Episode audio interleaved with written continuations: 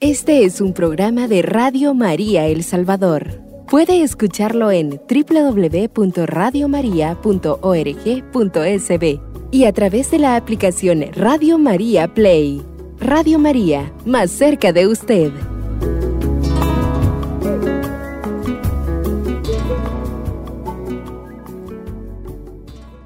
Queridos hermanos, hermanas en El Salvador, eh, estamos en este día, en las primeras vísperas ya de la celebración de la solemnidad de la Asunción de la Virgen María a los cielos. Es un día muy especial, esa solemnidad que vamos a, celebrar como iglesia, porque celebrar la victoria de Jesucristo eh, siempre, cada año de la Pascua, su muerte y su resurrección, nos alegra bastante. Y aún más nos alegra a nosotros celebrar también la Pascua de resurrección de la Virgen María. Por eso eh, vamos a interrumpir las pláticas que teníamos desde hace varios días de lo que es la lo que es el, el, culto a la Virgen María y lo vamos a retomar en el próximo programa porque ya que estamos nosotros celebrando la Asunción vamos a hablar un poco sobre ese tema. No vamos a profundizarlo tan detalladamente, sino vamos a hacer como un abanico. Ustedes han visto que cuando se abre un abanico hay bastantes como paletas pequeñitas. Pues así vamos a hacer ahorita en este caso. Vamos a estar hablando bastantes puntos de vista eh, a lo largo de lo que es la teología para poder profundizar lo que es eh, el misterio, este misterio, este dogma que nos viene a ayudar a nosotros. Pues bien, la primera es que nosotros tenemos que ver que cuando celebramos eh, un dogma, pues siempre tenemos que tener aquella base teológica y la primera parte de la base teológica es la Sagrada Escritura. En la Sagrada Escritura no aparece un relato, ¿sí? un relato relacionado al tema de la Asunción de la Virgen María. Pero implícitamente, ¿sí? sí aparece lo que es lo que va a suceder a aquellos que creen en Jesucristo, que es la resurrección de los muertos. Un capítulo impresionante que nos habla sobre la resurrección de los muertos en la predicación de San Pablo es el capítulo 15 de la primera de los Corintios, ¿sí?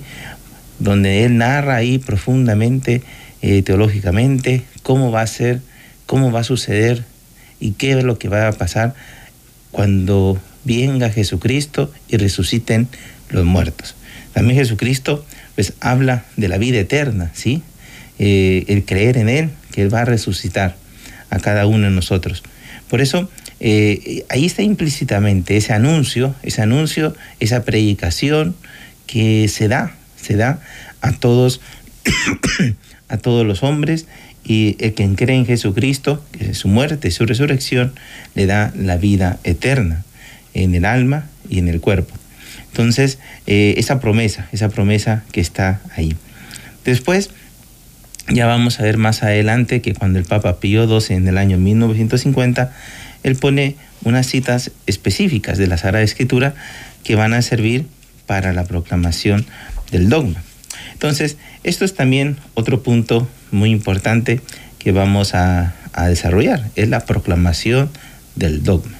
Sabemos muy bien que eh, en torno a la Virgen María hay cuatro dogmas, ¿sí? Hasta es muy interesante que estos cuatro dogmas tienen su solemnidad, ¿sí? Su fiesta, su fiesta. El primer dogma, que es así, eh, es uno, pero es dos a la vez, es la maternidad virginal de la Madre de Dios. O sea, celebramos en María que es, ella es Madre de Dios y celebramos su virginidad, ¿sí? Y eso lo celebramos el 1 de enero.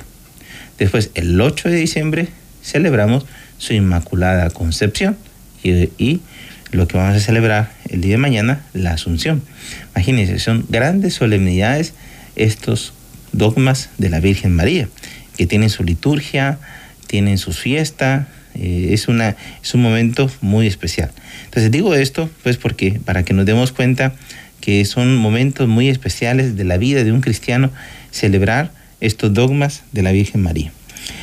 Bien, es bien importante que eh, entonces, si no aparece en la Sagrada Escritura lo que es eh, una narración donde, eh, ¿por qué nosotros celebramos? ¿Dónde nos hemos enterado? Una primera parte es la tradición de los padres de la iglesia, la tradición de la, iglesia, que es tan importante que hay y un testimonio litúrgico de himnos, cantos, eh, que ha surgido en los primeros cristianos eh, en toda la iglesia. Entonces, esto es muy importante, que los padres de la iglesia fueron dejando testimonios, ¿sí? Entre sus homilías, cantos, himnos, celebrando el misterio de la glorificación de María a los cielos. Por eso muchos padres desde un principio pues tenían esta predicación tan profunda y la asociaban a la victoria de Jesucristo a María, porque ella reina con Jesucristo en el cielo. Por eso es bien importante nosotros como eh, los padres de la iglesia fueron introduciendo esta doctrina. Es muy importante que ellos en el medio de la predicación pues siempre estaban predicando sobre el misterio de la escatología, qué le sucede al hombre después de la muerte, ¿sí? El juicio universal, lo que es el cielo, el infierno, el purgatorio y todo esto.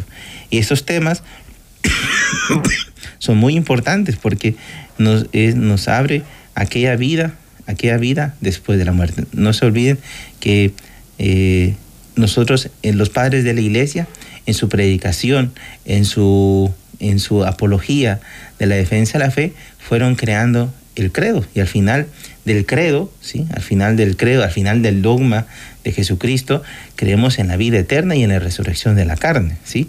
Entonces, eh, es tan importante estas dos últimas partes del credo que, que, manifiestan esta, este momento importante, porque predicando esto, hermanos, de, de, la, de la resurrección de la carne y la vida eterna, pues ahí también se fue desarrollando lo que era este solemnidad, este misterio de la Asunción de la Virgen María en su predicación, como Dios, como Jesucristo eh, la asoció a su, a, su, a su victoria, a su victoria en el momento de la muerte. Eh, por eso viene elegantemente, muy hermosamente, los padres de la iglesia fueron llamándole a ese momento, ¿sí? a ese momento, la dormición de la Virgen María. ¿sí? Por eso se le conoció la dormición, que como que ella durmió para resucitar a la vida eterna. Entonces, esto es muy importante. y nosotros tenemos que saber, hermanos, que eh, los padres de la iglesia siempre testificaron que la Virgen María terminó su curso aquí en la vida. O sea, ella murió, murió, murió, eh, participó de la muerte y Jesucristo la vino a resucitar y llevársela en cuerpo y alma hacia el cielo. Por eso fue asunta, fue llevada, llevada a los cielos. Entonces, esto es muy importante y los padres de la iglesia, pues esta es su misión, fue su misión de ir testificando, de ir testificando que eh, esta celebración, pues era ya una, una predestinación muy importante porque ella eh, fue aquí la madre, la madre de Dios. Y, esto eh, eh, porque su maternidad fue divina. Entonces fue asociada a esta divinidad ahí en el cielo. Pues bien, entonces es muy importante pues que, que esta fiesta comenzó a tener grandes momentos especiales en la liturgia y llegó a, esta celebración a tener una gran importancia, ¿sí? bien interesante que allá en lo que es Europa, lo que es el Medio Oriente, la Tierra Prometida, lo que fueron las primeras iglesias, las primeras iglesias del tiempo eh, de Jesucristo, todos ahorita, allá en aquella época, es lo que es el verano, ¿sí? El verano. Allá eh, el 15 de agosto es, una, es un momento en el cual todo el mundo está como de descanso, de vacaciones, ¿sí? Está en reposo. Y entonces en medio de todo eso, de ese momento de descanso, pues ellos venían y celebraban la liturgia. Es bien interesante que para la iglesia de rito oriental católica, ¿sí? Rito oriental católica, esta fiesta de la eh, Asunción de la Virgen María cierra su año litúrgico. ¿sí? Bien interesante que la primera fiesta eh, importante del, del rito oriental católico es el 8 de septiembre, el nacimiento de la Virgen María. Y la última fiesta eh, importante que celebra el rito oriental es la Asunción. O sea, para ellos eh, está la fiesta comienza, el misterio de la salvación litúrgicamente comienza a desarrollarse con el nacimiento de María y termina con la muerte de María. Y en medio de todo eso está la historia de Jesucristo. Es bien interesante cómo ellos eh, ponen la historia de Jesucristo, porque para ellos la salvación vino primero con, la, con el nacimiento de María, porque después va a nacer Jesucristo. Y después la salvación se concluye porque Jesucristo ah, tiene su victoria sobre la muerte en su resurrección, pero también asocia a su resurrección a la Virgen María. Por eso se le llama el alfa y omega de la liturgia oriental. Entonces, esta fiesta, pues eh, para el rito oriental, tiene este momento muy especial y para eh, el rito romano, pues era un, momento de, descanso, ¿sí? Un momento de descanso de, para poder nuevamente prepararse, nuevamente prepararse para vivir la vida cotidiana, el pensar en el cielo, ¿sí? El pensar en el cielo. Entonces, es muy importante, pues, eh, este momento de la liturgia que nos quiere ayudar a, contemplar el día del nacimiento de María en el cielo. ¿sí? Como nosotros siempre tenemos presente el día de nacimiento de María aquí en la tierra, pero también el día de nacimiento en el cielo, el tránsito. ¿sí? También esto, esa palabra tránsito surge, surge en medio de, de las fiestas de, la liturgia de, en torno a esta solemnidad, el tránsito de la Virgen María, de la tierra al cielo, ¿sí? Entonces, esta es otra memoria así muy importante que, se va asociando, ya la dormición, que el tránsito, por eso hay muchos lugares, en, por ejemplo aquí en El Salvador, que se le llaman tránsito al lugar, y, y es bien, bien bonito.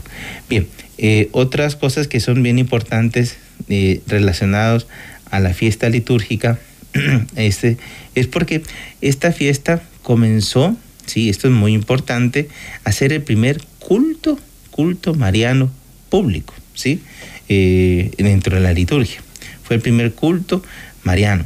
Ustedes saben muy bien que, que, que las fiestas marianas siempre están ligados a un lugar, ¿sí? Eh, principalmente esta fiesta está ligado al lugar porque donde fue enterrada la Virgen María. Entonces es muy interesante cómo la, arqueología, la tradición fue ubicando eh, que había un lugar que los cristianos de Jerusalén siempre iban ahí a recordar el día de la muerte de María y que eh, su tumba estaba vacía y le iban a visitar e iban a celebrar. Y en torno ahí se comenzó a construir una pequeña capilla. ¿sí? Es bien interesante que la geografía, la arqueología, perdón, eh, ha, puesto, ha puesto que este lugar está muy cerquita, muy cerquita de lo que donde fue el momento de la agonía de Jesucristo, ¿sí? en el Monte de los Olivos, ahí en el Getsemaní. Eh, entonces eh, se dice que, que donde Jesucristo estuvo eh, orando y sangró sangre, y ahí cerquita estuvo lo que es el lugar donde se fue enterrada la Virgen María. La arqueología, y hoy uno puede ir a Israel, a Jerusalén, podemos ver esto. Entonces vamos a hacer una pequeña pausa en este momento y vamos a seguir continuando hablando sobre la asunción de la Virgen María.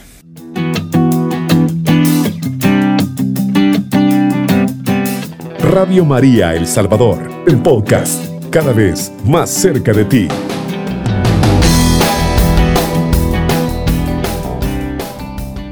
Muy bien, queridos hermanos, vamos a continuar eh, descubriendo, meditando y lo que es sobre la asunción de la Virgen María.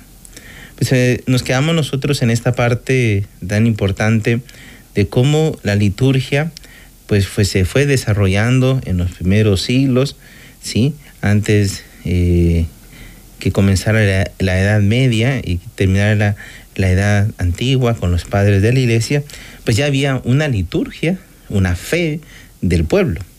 Pero aquí viene un dato muy importante. No existía una proclamación solemne de la iglesia. Allá por finales del siglo VIII, ¿sí? ya cuando la época antigua eh, estaba finalizando y estaba surgiendo lo que hemos conocido como la Edad Media del Occidente, pues eh, solamente la iglesia, ¿sí? solamente la iglesia había proclamado en torno a, un montón de herejías en un concilio lo que era la maternidad virginal de María en el concilio de Éfeso.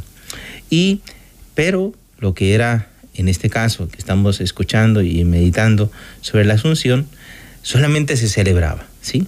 Se celebraba. Entonces, durante la Edad Media eh, surgieron muchos teólogos santos que fueron meditando y exponiendo eh, y reflexionando sobre este dogma, ¿sí? Eh, de una forma escolástica, interrogándose según la nueva profundización de filosofía, de teología, eh, etc. también surgimiento de, congregaciones que comenzaron a surgir en torno a la Virgen María y muchos, muchas congregaciones, ¿sí? muchas congregaciones se fueron fundando bajo el patrocinio de la Virgen María de la Asunción.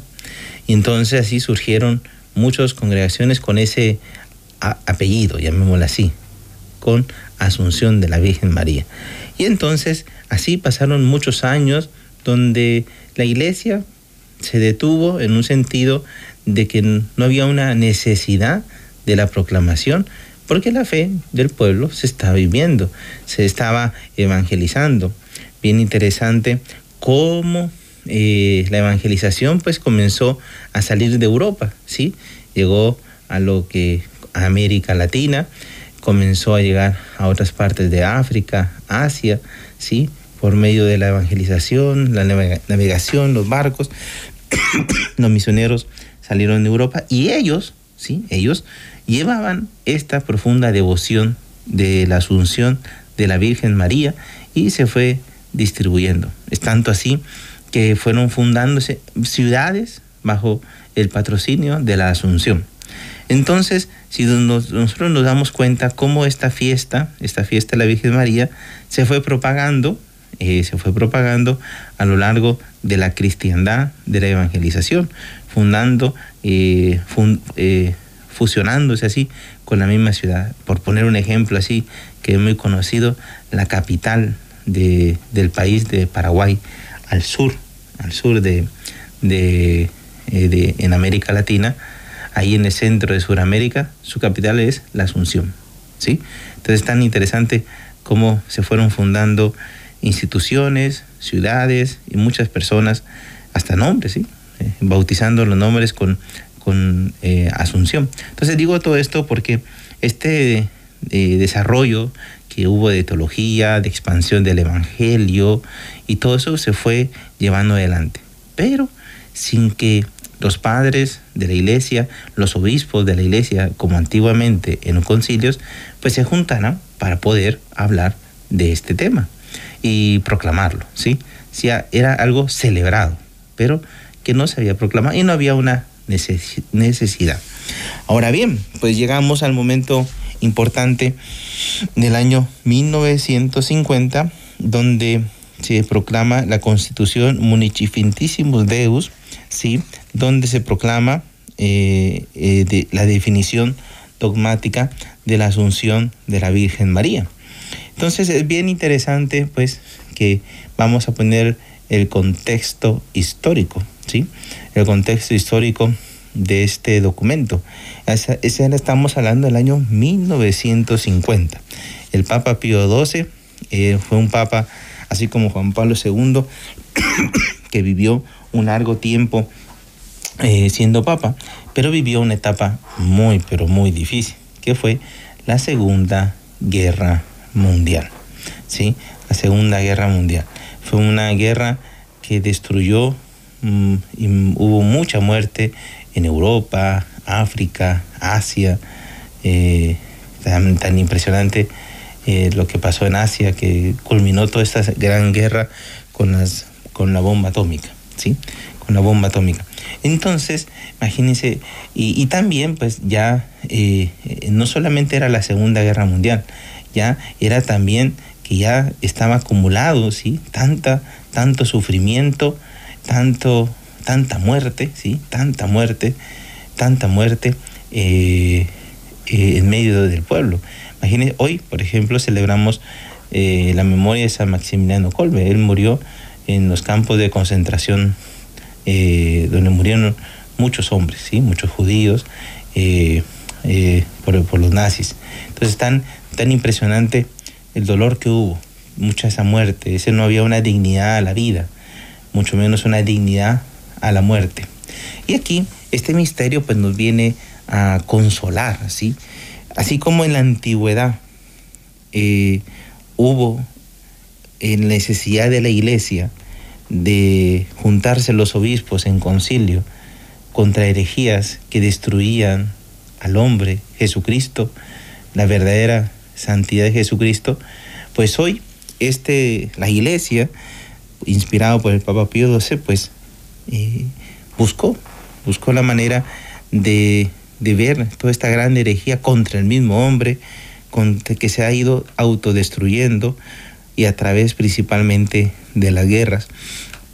Entonces, una manera de poder ayudar al pueblo a levantar la mirada nuevamente hacia el cielo, tener esperanza, tener esperanza, es recordar muy bien lo importante que Jesucristo nos dio a su madre en torno a este momento y vio la necesidad pues de proclamar eh, solemnemente la asunción de la Virgen María. Entonces, ver de que eh, Dios permitió, ¿sí? Dios permitió que, que no hubiera una necesidad de la proclamación en el pasado y esperó este momento oportuno, ¿sí? Este momento oportuno que el Papa Pío XII proclamara eh, este dogma ahí en ese tiempo. Fue con una un, unanimidad bien interesante que no es que aquí se juntaron todos los obispos en Roma, ¿sí? Sino que el Papa Pío XII mandó hacer una consulta de ver que si dentro del pueblo de Dios, dentro de los presbíteros, dentro de la misma iglesia, pues había una celebración, había una manifestación de lo que era eh, la celebración de, de, la Asunción de la Virgen María y si miraba que, que el pueblo deseaba que, que, que, se juzgara a favor de, de este dogma. Y resultó que, hubo una gran, una, una gran cantidad unánime de pastores del pueblo mismo de Dios, del census fide del pueblo de Dios, que sí, que esta fe era el pueblo, esta fe se vivía en la liturgia, de que verdaderamente la Virgen María fue asunta con cuerpo y alma hacia los cielos. Entonces se definió, se definió el dogma. Es muy interesante que dice el dogma así, bien interesante las palabras que define. Proclamamos, declaramos y definimos. Imagínense, proclamamos. Siempre declaramos y definimos siempre en un plural. Porque no es solamente el Papa, sino todo el pueblo de Dios, todos los obispos.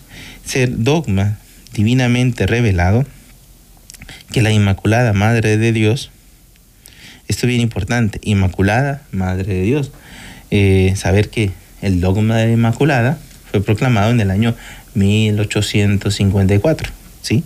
Y Madre de Dios en el concilio de Éfeso en el año 436.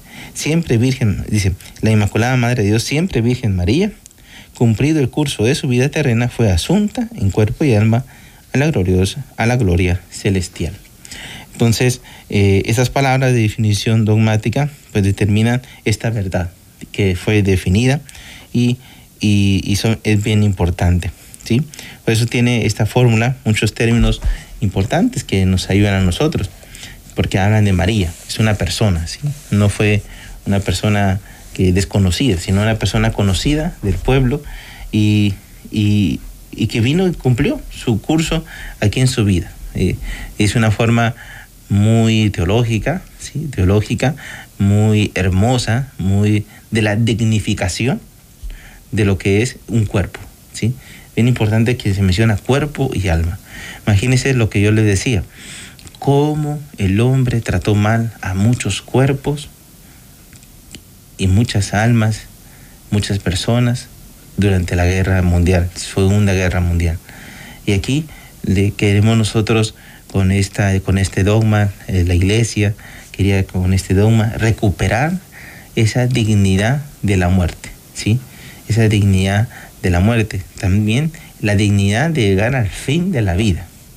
La dignidad de terminar el fin de la vida. La dignidad de, poder eh, vivir santamente y morir santamente. Por eso, muy, muy importante que este dogma nos viene a ayudar a eso, a la santidad de la muerte, de llegar a nuestro fin de nuestra vida terrena y pasar al Padre.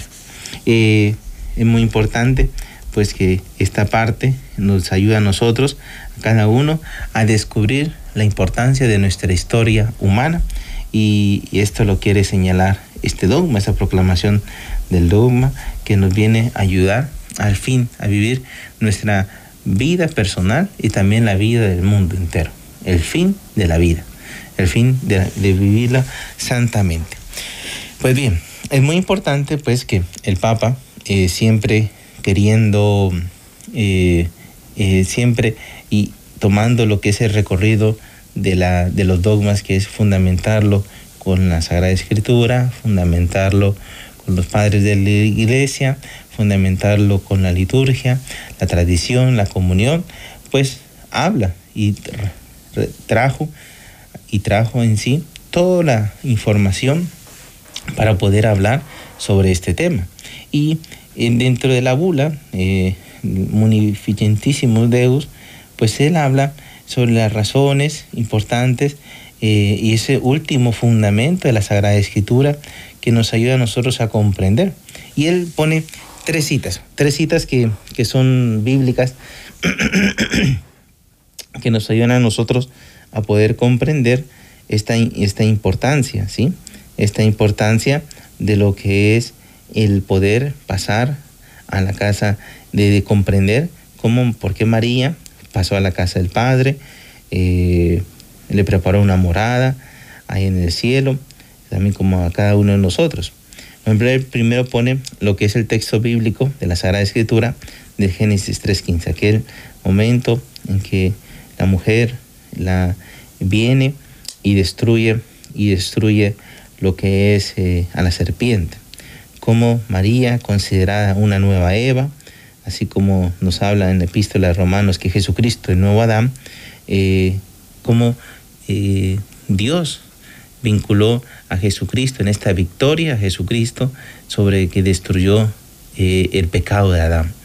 Entonces, este pecado que nos trajo a nosotros la muerte, nos trajo a nosotros el ya no vivir para la eternidad, y Cristo lo vino a destruir. Entonces, así eh, que Cristo viene a destruir esta muerte, pues también destruyó también la muerte de María para poder vivir eternamente, porque ella, ella es nueva Eva y, porque con ella comenzó la glorificación del cuerpo del, hombre, a través del cuerpo de María. Entonces eso es también muy importante. Después él pone Lucas 1.28, el saludo eh, eh, el saludo que el ángel le hace eh, a, San Gabriel, llena de gracia. Muy bien, vamos a, continuar más adelante con terminando esa reflexión bíblica de la Munificentísimo Deus.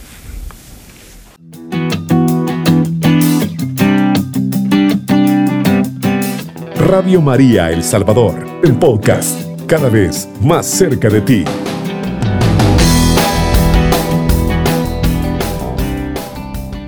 Muy bien, queridos hermanos, vamos a, continuar con esta meditación que estamos haciendo en las primeras vísperas eh, ya de la celebración de la Asunción de la Virgen María a los cielos. Pues eh, estamos reflexionando esta parte del Evangelio según San Lucas 1.28, cuando el arcángel San Gabriel llama a María llena de gracia. ¿sí? Esta plenitud de gracias que, que corresponde a estar ya en la gloria. ¿sí? También no solamente ya en la gloria eh, en el espíritu, sino también una gloria corporal. Entonces, y bendita entre todas las mujeres, como este su cuerpo fue bendecido entre todas las mujeres, porque llevaba a Dios con nosotros, al Emanuel. Por eso eh, el Papa pone esta cita para, para ver que verdaderamente el cuerpo de María fue santificado, glorificado y, se veneraba, ¿sí? Se veneraba este cuerpo que llevó en su vientre a, a, Jesucristo. Por eso este cuerpo que, que, llevó aquí santamente a Jesucristo, pues también eh, fue elevado a esta gracia, eh, el anticipo de los justos, que todos vamos a participar.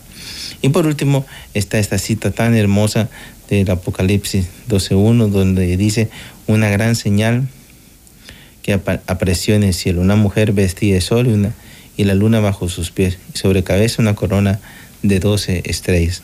Eh, esta imagen que, que los padres de la iglesia fueron interpretando, sí, fueron leyendo, y también San Juan, esta visión que tuvo de ver que aquí se, se habla de la Virgen María. Y sirvió esta, esta lectura para ayudar a los miembros de la iglesia en medio de la persecución, que la Jerusalén celeste estaba abierta para todos los que daban y morían por la persecución del gran dragón, pero también nos hablaba sobre la esperanza de la vida eterna, viendo a la Virgen en el cielo. Por eso es tan hermoso como la Sagrada Escritura pues, nos mueve, nos anima a descubrir esta santificación en el momento de la muerte. Por otro lado, pues hermanos, eh, eh, ¿qué nos quiere dar ya resumiendo un poco, reflexionando sobre la Asunción? Pues esta, esta fiesta, esta solemnidad de la Asunción, nos quiere unir a nosotros, ¿sí? Con Cristo resucitado, el Cristo glorioso en los cielos. Es tan importante el Señor que a nosotros nos quiere eh, esta palabra, pues hacer y ver hacia el cielo. Como dice eh, eh, San Pablo a los colosenses, si hemos resucitado con Cristo, buscar las cosas de arriba. Nos hace hombres que estamos buscando las cosas del cielo. Porque muchas veces aquí, hermanos, hoy en el mundo, nosotros podemos decir, yo creo en Jesucristo, yo creo que Él es mi Salvador, creo en Dios, que está en el cielo, pero yo vivo como un hombre aquí eh, con las cosas del mundo, preocupado por las cosas del mundo, pero no estoy yo viviendo mi vida encaminada al cielo, ¿sí? Viviendo más atesorando cosas aquí en la tierra que atesorando cosas en el cielo. Por eso, hermanos, esta fiesta nos viene a ser como llamémosle así, como un terremoto espiritual, un terremoto con nuestro cuerpo. ¿Cómo está nuestra vida? ¿Está haciendo, está caminando hacia la meta del cielo o nuestra vida está muy anclada a proyectos aquí de la tierra? Entonces, es tan importante, ¿sí? Es tan importante que mismo Jesucristo nos dice atesorar tesoros en el cielo. Porque mm, si atesoras aquí en la tierra se pueden corroer, eh, pueden haber moho, puede venir la polilla o puede venir hasta un ladrón, robártelos y se pierde. Entonces es tan importante que esta palabra nos quiere verdaderamente ver que nuestra victoria está en Jesucristo. Por otro lado, esta palabra pues, nos quiere también poner por delante el camino que va a la iglesia, ¿sí? Todos los creyentes en Jesucristo, en la vida eterna, ¿sí? Cómo está nuestra vida eterna y participar nosotros, ¿sí? Participar nosotros de, de esta victoria, de todo lo que es Jesucristo. Entonces, que nosotros, la Virgen María es primicia y ejemplo de la iglesia del triunfo de Jesucristo. Entonces, también nosotros, ¿sí? También nosotros están participando de este cumplimiento, esa promesa, de esa vida futura en el cielo, ¿sí? Nosotros siempre queremos ver el cielo. Muy bien, veamos el cielo con esta gracia, que sabiendo que está María en el cielo y nos quiere Eh, ella nos está, por eso nosotros le llamamos también puerta del cielo, puerta del cielo, porque ella está ahí abriéndonos esta gracia de la vida eterna, recibiéndonos allá con sus brazos de madre, intercede por cada uno de nosotros, ¿sí? Ella, ella está a los pies de Jesucristo diciéndole, mira, cuando nosotros rezamos un rosario, eh, cada Ave María, cada saludo del ángel, es hacerle presente, mira, tengo estas intenciones, eh, esta, te las presento, y ella se las presenta a Jesucristo, para que se haga todo según su voluntad. Porque escuchó algo, para Dios no hay nada imposible. Entonces, por eso, hermanos, la resurrección de los muertos, la resurrección de la carne, para Dios no hay nada imposible. Y por esa razón es tan importante que nosotros sepamos que la muerte fue vencida en Jesucristo, ¿sí? Y su muerte nos da a nosotros la certeza de la vida eterna. Y nos invita a que nuestra humanidad no está enclavada y tristemente y se va a finalizar aquí en la tierra, sino continúa en el cielo, continúa en el cielo y allá está Jesús, Dios en el cielo, eh, Jesucristo esperándonos para la vida eterna. Por eso, hermanos, eh, este reino que fue dado a la Virgen María ya eh, como primicia, pues a nosotros nos espera. Pues bien, hermanos, esto es lo que yo quiero finalizar. Y solamente para finalizar, hermanos, que bien bonito que después nosotros de esta fiesta tenemos como que una octava, ¿sí? Una octava, una continuidad de esta fiesta. Dentro de ocho días, después de esta fiesta, celebramos la coronación de la Virgen María, ¿sí? La coronación como reina, reina, María reina. Cristo es rey, ¿sí? Cristo es rey. Y por esa razón es tan importante que eh, después de esta, de celebrar que la Virgen María fue eh, asunta a los cielos, es coronada, ¿sí? Es coronada. por eso es bien bonito cómo hay una continuidad eh, litúrgica de que a nosotros nos quiere coronar. Esa, esa corona que nosotros la ponemos allá es, es lo que le ponen a un, cuando proclaman a alguien santo, ¿sí?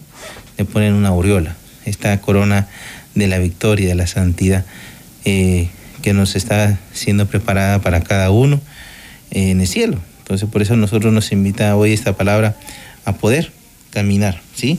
Eh, porque el Señor nos quiere coronar en el cielo con su victoria. Por eso, hermanos, eh, esta palabra de la Asunción nos invita a nuestro camino de santidad. Entonces, hermanos, que la fiesta de mañana de la solemnidad de la Asunción de la Virgen María regale muchos frutos para la vida eterna a todos.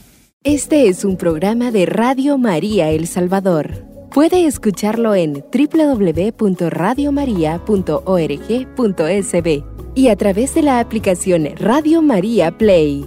Radio María, más cerca de usted.